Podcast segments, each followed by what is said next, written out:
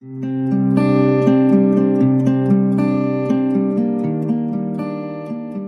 نام خدا همکاران محترم خدمتتون عرض سلام دارم. من ریاحی هستم متخصص قلب و عروق و از مجموعه Light Rounds گفتگوی کوتاه دیگه رو خدمتتون تقدیم می‌کنم درباره نکات practical تشخیصی و درمانی بر اساس معرفی یک case نسبتا روتین و شایع در practice.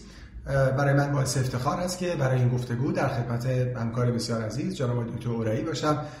دکتر اورایی سلام صبح شما بخیر و خیلی ممنون که مثل همیشه لطف داشتیم و این دعوت رو قبول کردیم سلام خیلی خوشحالم که دوباره در خدمت شما هستم. خیلی متشکرم. من کیس کوتاه خدمت شما و همکاران عزیز معرفی می‌کنم.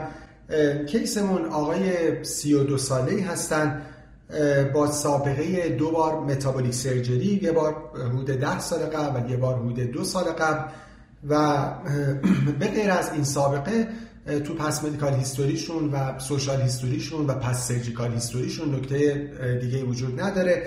علت مراجعه بیماری این بوده که سه episode true syncope داشتن از حدود یک سال قبل.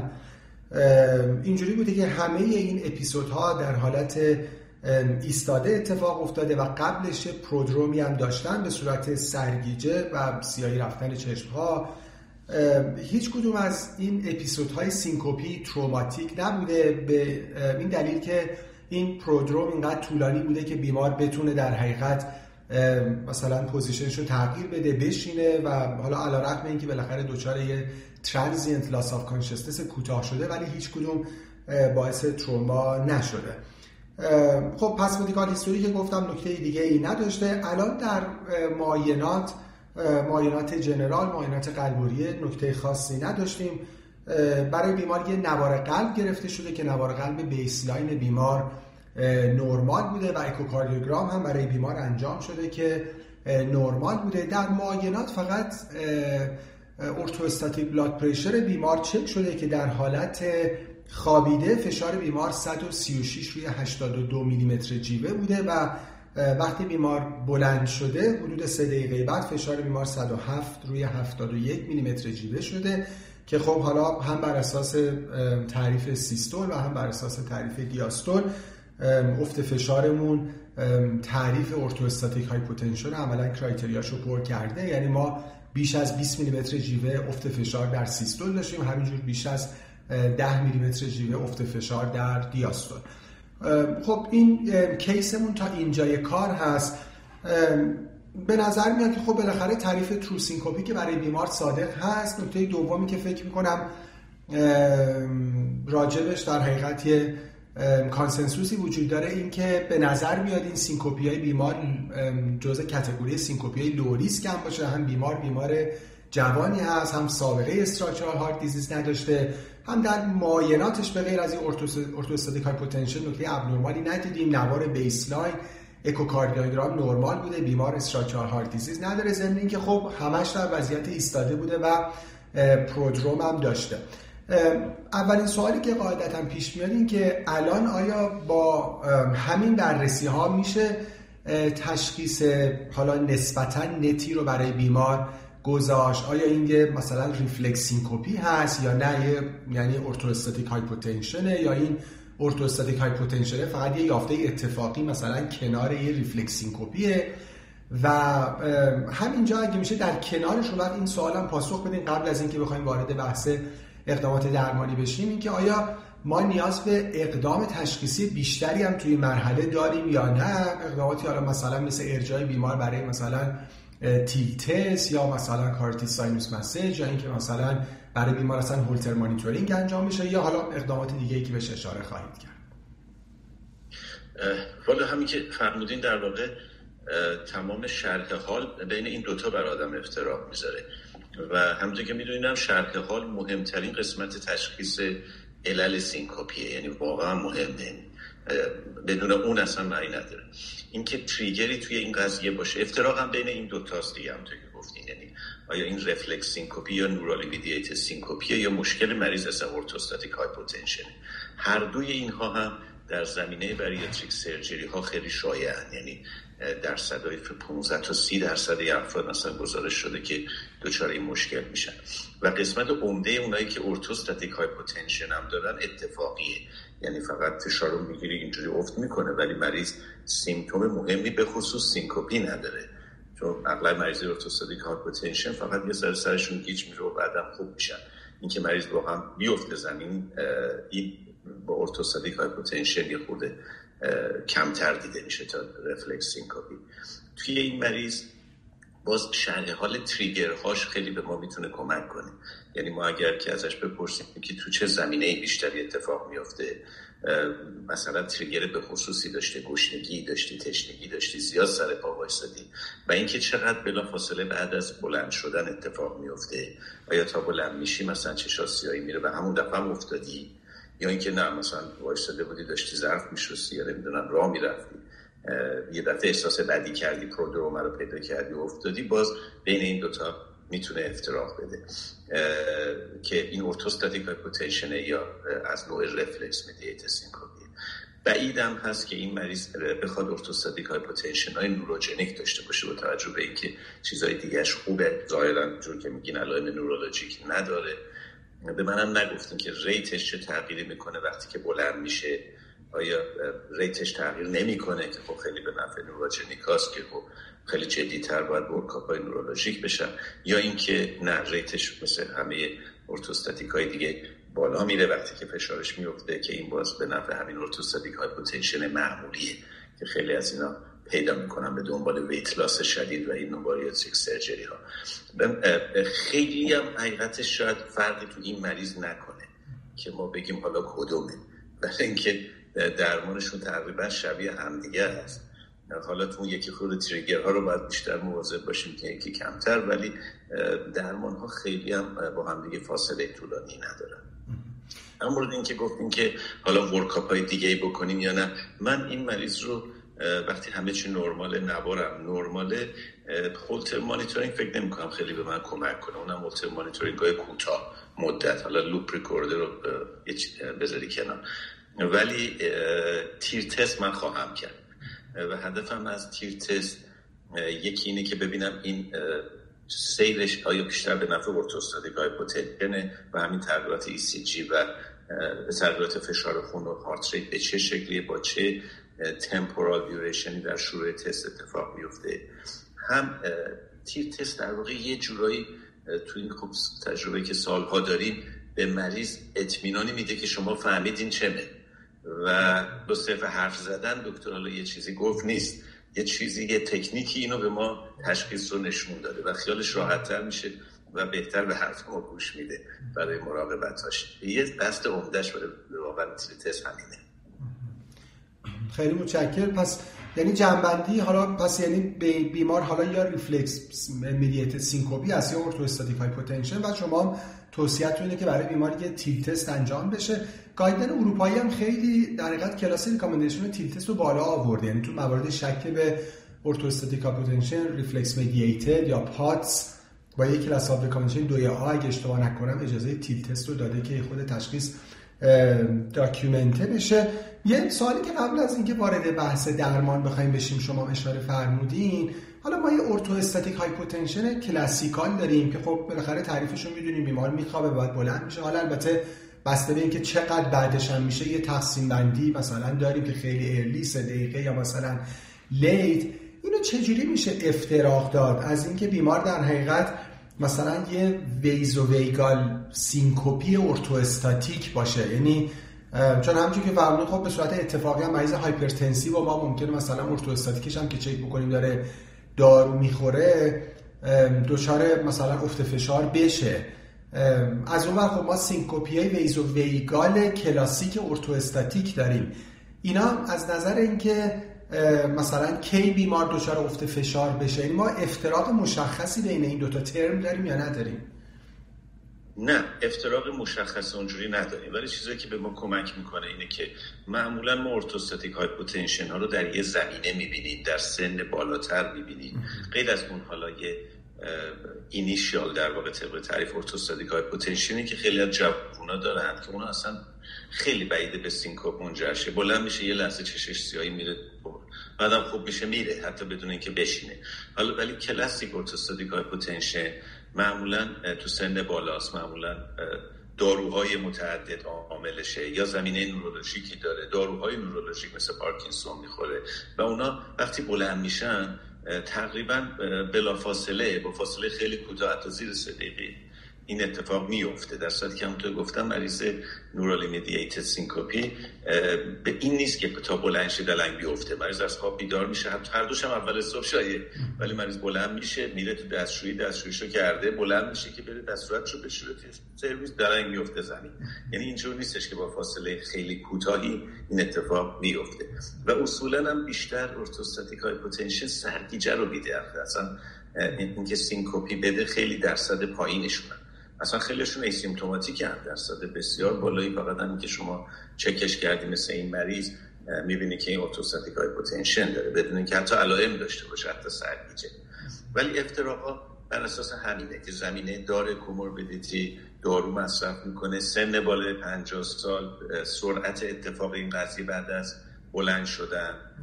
و جالب اینه که با ایستادن خود به خودم بیشتر اتفاق میفته تا تو تیر تست که مریض تکون نمی‌خوره ولی شما برش میگردونید افتراقا در حد اینجوریه و هیستوری تریگر باز مهمه. یعنی که شما مثلا می‌بینی که مریض عصبی شده اتفاق شده مثلا یا میگم نهار نخورده گشنه بوده اومده بودو بودو از سر کار اومده تا رسیده خونه اینجوری شده.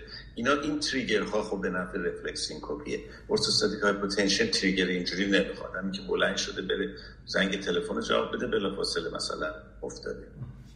خیلی خوب خیلی متشکر و بریم حالا سر وقت اقدامات درمانی. حالا خب تو خیلی مراکز تو خیلی شهرها الان امکانی که بیمار ارجاع داده بشه برای مثلا تیل تست ممکنه وجود نداشته باشه. یعنی بالاخره خب ریسورس ها محدوده.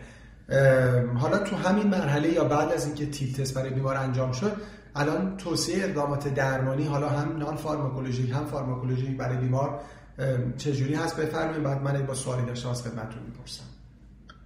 باز این نکته رو باید تاکید کرد که tilt test اینجور نیست که تشخیص رو rule in یا حتی rule out بکنه. یعنی شما با tilt منفی هم خب specificity و sensitivity چه حدود 80 درصد.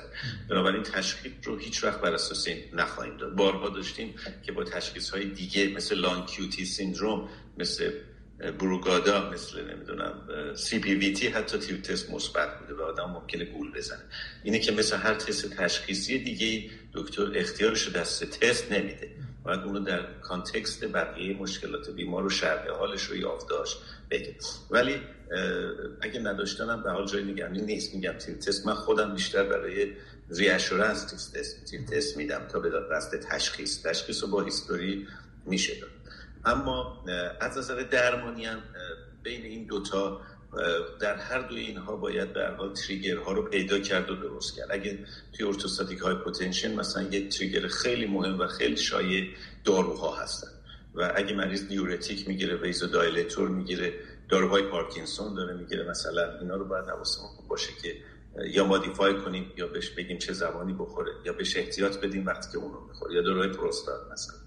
در رفلکسین کپی هم باز ها مهمه. اگه مریض مثلا با ایستادن توی مترو داره میفته هر بار یا اینکه با گشنگی و روزه گرفتن اینطوری میشه اینا رو باید گفتش که ازش از این حالت ها فرار کنه مواظب باشه یا حداقل احتیاط کنه آمادگیشو داشته باشه که چیکار بکنه. توی هر دو اینها مایعات رو باید زیاد کرد. تو هر دوشون سالت زیاد کردن یه خورده کنتروورسیه ولی حداقل میشه بهش بگی که خوش نمک بخور نه اینکه حالا نمک زیادی بخور.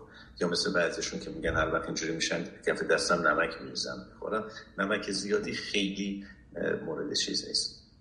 در هر دوی اینها یه جوری exercise training موثره. یعنی اینکه هم counterpulse ها می‌تونن کمک کنن. هم اینکه اصلا مریض fit باشه این خودش باز کمک می‌کنه که کمترین اتفاق براش بیفته. و اگر که این روش های lifestyle رو اجرا می‌کنه و بازم فایده نداره خب در هر دو اینها باید سراغ دارو گرچه داروها هم توی هیچ کدام اینها هیچ دارویی به وضوح نشون داده نشده که مفید باشه. در مورد orthostatic یه خورده باز داروها نقش بهتری دارن مثل midodrine مثل کورتیزون ولی توی reflex syncope واقعا مطالعه ها خیلی گنگن علتش هم واقعا variability پاسخ این بیمارانه. یعنی من مریضایی دارم که مدت ها به همه چیزی چی جواب نمیدن. و هر کاری که می‌کنی syncope ها وقت و بی وقت میاد یه دفعه هم می‌بینی که خوب میشن. دیگه علا که هیچ دارویی هم نمی‌خورن گوش به حرفت هم نمیدن بازم خوب میشن. اینه که مطالعه های بیچاره هم گرفتار همین قضیه هستن که پاسخ های اینا واقعا variable سیرشون variable ه و بنابراین اینکه مطمئن چه داروی موثره خیلی سخته. خود من از نظر guideline ها حالا midodrine و fludrocortisone شایع ترین داروهایی هستن که استفاده میشن که تو guideline های آمریکای هر دوشون کلاس دو B هن. تو guideline اروپایی midodrine class دو A ه و خب مطالعه بیشتر به نفعشه تجربه شخصی من fludrocortisone از همش بهتر هم به خاطر حالا میگم این خیلی خیلی خیلی حرف خامیه ولی که آدم واقعا بفهمه کدوم بهتره چون خیلی وریبل رسپانس هم مریضا. ولی لاقل عوارض کمتری باش می‌بینی. نیتوترین رو خیلی کمتر تحمل می‌کنن. چند بار در روز باید داد و در سر چویس من حقیقتش فلوز و کورتیزونه حالا داروهای دیگه هم که اومده که نمی‌دونم چقدر میشه صحبت کرد. و جاشین. خیلی ممنون. من یه جنبندی بکنم بعد دو سوال باقی مونده دارم. پس حالا تو هر جفتش بخوام جمع‌بندی کنیم یه بخشش خب همونجوری که فرمودین توضیح برای بیماره که حالا اون tilt test م یه بخشش اینه که بیمار خودش یه بار objective ببینه که داره چه اتفاقی میفته. یعنی اینکه بیمار oriented باشه نسبت به مشکلش خودش بخشی از درمانه. یه بخشش هم خب همونجوری که فرمودین reassurance بیمار حالا بدون اتفاق عجیب غریبی الان براش نمیفته چون بالاخره خب syncope حادثه ترسناکیه. مریضا معمولا حتی مثلا یعنی یه خورده با سکته و اینا معادلش می‌دونن بعضی موقع و فکر می‌کنن که الان مثلا دارن سکته می‌کنن یا مثلا یه مثلا ورییشنی از سکته است یعنی خود reassurance هم تقریبا تو guideline یه consensus ه که از نظر درمانی خیلی به بیمار کمک می‌کنه. یه بخشی که فرمودین اینها رو بخصوص تو reflex mediated syncope ا این که بیمار trigger ها رو خوب بشناسه بخصوص اونایی که سیچویشنالن که خب در حقیقت از اونها اجتناب بکنه. حالا مثل مواردی که فرمودی رو من دیگه تکرار نمی کنم یه یه بحث دیگه بحث این counter pressure maneuver هاست که حالا فرمودی یه خورده الان واقعیت موقعیتی ضعیف شده. فکر کنم بعد اون مطالعه ایشوتری بود که تو خود guideline اروپایی هم یه class of recommendation اومد پایینتر. حالا شرطش هم اینه که مریض اصلا اینقدر prodrome داشته باشه. اگه prodrome ش خیلی کوتاه باشه که دیگه فرصتی هم برای بله مانور نداره. این هم یه نکته. و اگه به اینا پاسخ نده و frequency ش خیلی زیاد باشه و اینها میریم سر وقت داروها که خب اشاره فرمودیم به midodrine و fludrocortisone و حالا taste خودتون هم فرمودیم بیشتر به سمت fludrocortisone هست. حاضر این که قبلش البته volume expansion و salt loading هم حالا به خصوص توی نوع orthostatic hypotension واقعیتش اینه که علیرغم خیلی پیشرفت‌های زیادی که مثلا توی field خلاصه الکتروفیزیولوژی و آریتمی داشتیم ولی syncope تقریبا درماناش یعنی این بحث reflex mediated و orthostatic خیلی تو این سالا و تو guideline ها خیلی تغییری نکرده. یعنی خیلی ثابت باقی مونده. بله. دو, دو تا دنبال تکنولوژی باشیم دو تا تکنیک. خب تو سالهای اخیر رشد کرده چون بالاخره نمی‌ذارن ملت که چیزی رشد نکنه سوزنی و یکیش یکیش خب پیسینگه که توی اونهایی که کاردیو اینهیبیتوری هم نشون بله. بالا ارسال باشن خب کلاس ریکامندیشن دو ای گرفتن تا آدم واقعا دوست نداره به این دلیل pace بذاره حقیقتش رو بگم.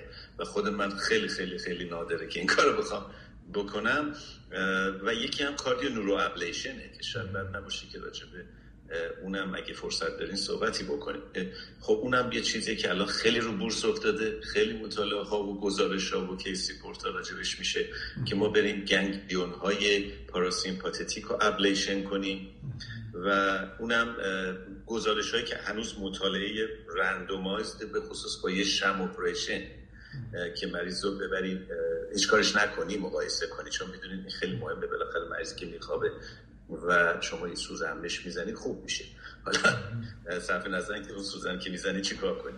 ولی مطالعات اونجوری هنوز نیست. ولی گزارش ها خیلی به نفش هست که مریضایی که مقاومن و به خصوص cardioinhibitory هم که خب حالا تیلت تست یکی از indication که اینجا پیدا می‌کنه اینه که ببینید که واقعا cardioinhibitory ه یا نه. یا loop recorder بذاری ببینید که اون pause ها رو داره میده یا نه. اینها رو اگه مقاوم باشن واقعا cardioneuroablation به نظر میاد که داره یه جایگاهی پیدا می‌کنه و گزارش ها خیلی خوبه. حالا بازم میگم این باید با یه sham operation به نظر من تایید بشه. وگرنه همینجوری آدم باز مثل مطالعه دیگه بعدا می‌تونه ببینه که نخیر مثل هایپرتنشن و گنگیرون ابلیشن و خش ببینی چیزی ازش در نمیاد.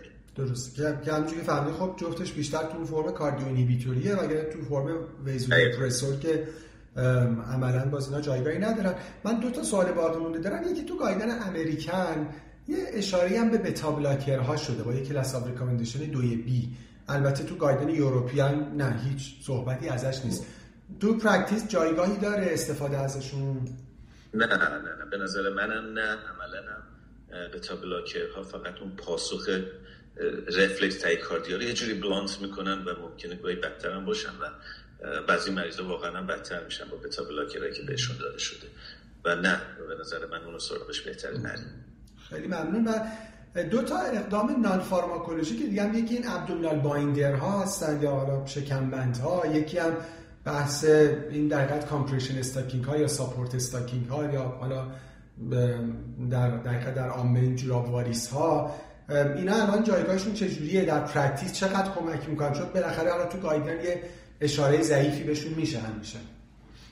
بله اینا به نظر من اینا مفیده یعنی مواردی که refractory هستن stocking هایی که تا بالای رون باشه و abdominal binding هم می‌تونه به اینا کمک کنه که symptom هایی که خیلی frequent ن کم کنه.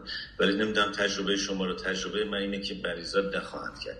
یعنی که درصد کمی از مریضا هستن که اینو میپذیرن و این کار رو می‌کنن. این بالا که اصلا نمیشه.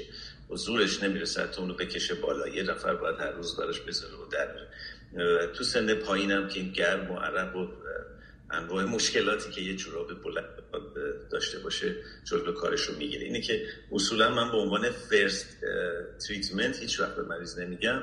اونایی رو میگم که خیلی مقاومن و به دارو جواب نمیدن و به اون روش های مایعات و فلان و احتیاطات جواب نمیدن.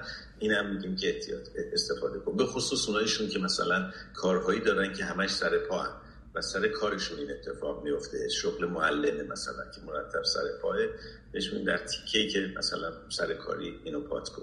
و به نظر میاد توی اونا هم موثره. باز میگم انقدر این وریبل رسپانس این سینکوپی های ریز و ویگال که آدم مطمئن نیست درمانی که تو دادی موثره یا سایکوتراپی تاثیر کرده.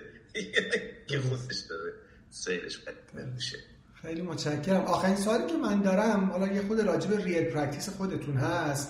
با توجه که خب بیمار مشابه زیاد می‌بینید حالا تقریبا از هر ده بیمار مشابهی که شما دارین می‌بینید با همین history یعنی حالا reflex mediated و یا orthostatic مثلا از ده تا چند تاشون رو مجبور میشین که نهایتا درمان دارویی براشون شروع بکنید یعنی با اقدامات non-pharmacologic مریض عملا خیلی بازم frequent علائمش باقی میمونه.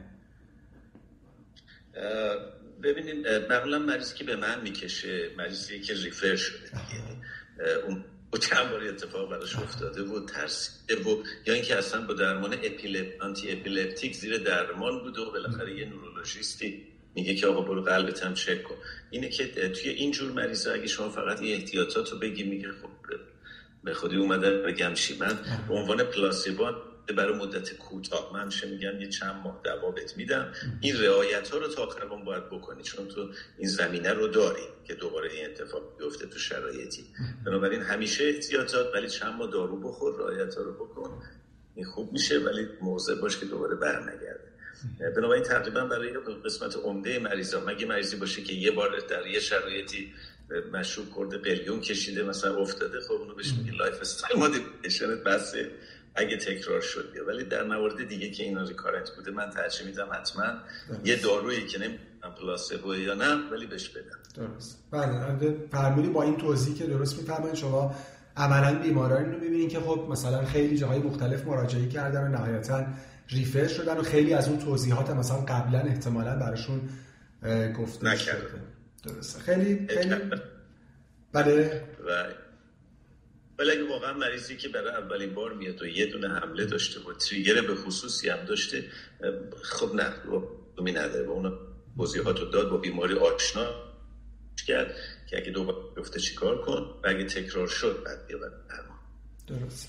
خیلی متشکرم دکتر. مثل همیشه برای من گفتگوی خیلی آموزنده و لذت بخش بود. اگه نکته پایانی داریم من در خدمتتون هستم. خیلی ممنونم. من فقط اشاره کنم که همکارانمون تو مرکز قلبم با چند یه مطالعه چند سنتریو دارن. در مورد همین استاکینگ ها در واقع با باش با اینکه که فش...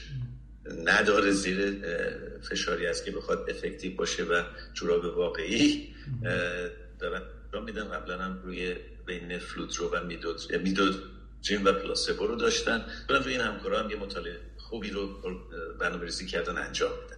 ولی امیدوارم اونم مثل بقیه های این قضیه جواب بده به خاطر همین قضیه که گفتم که پاسخ ها واقعا بله و سیر بیماری آن پردیکتبه درست. خیلی متشکرم از اینکه این دعوت رو قبول کردین. از شما همکاران محترم هم به خاطر توجهتون سپاسگزارم. امیدوارم که این گفتگو برای پرکتیستون مفید بوده باشه. خدا نگهدار. ممنونم. روز خوبی داشته باشین. خدا حافظ خدا نگهدار.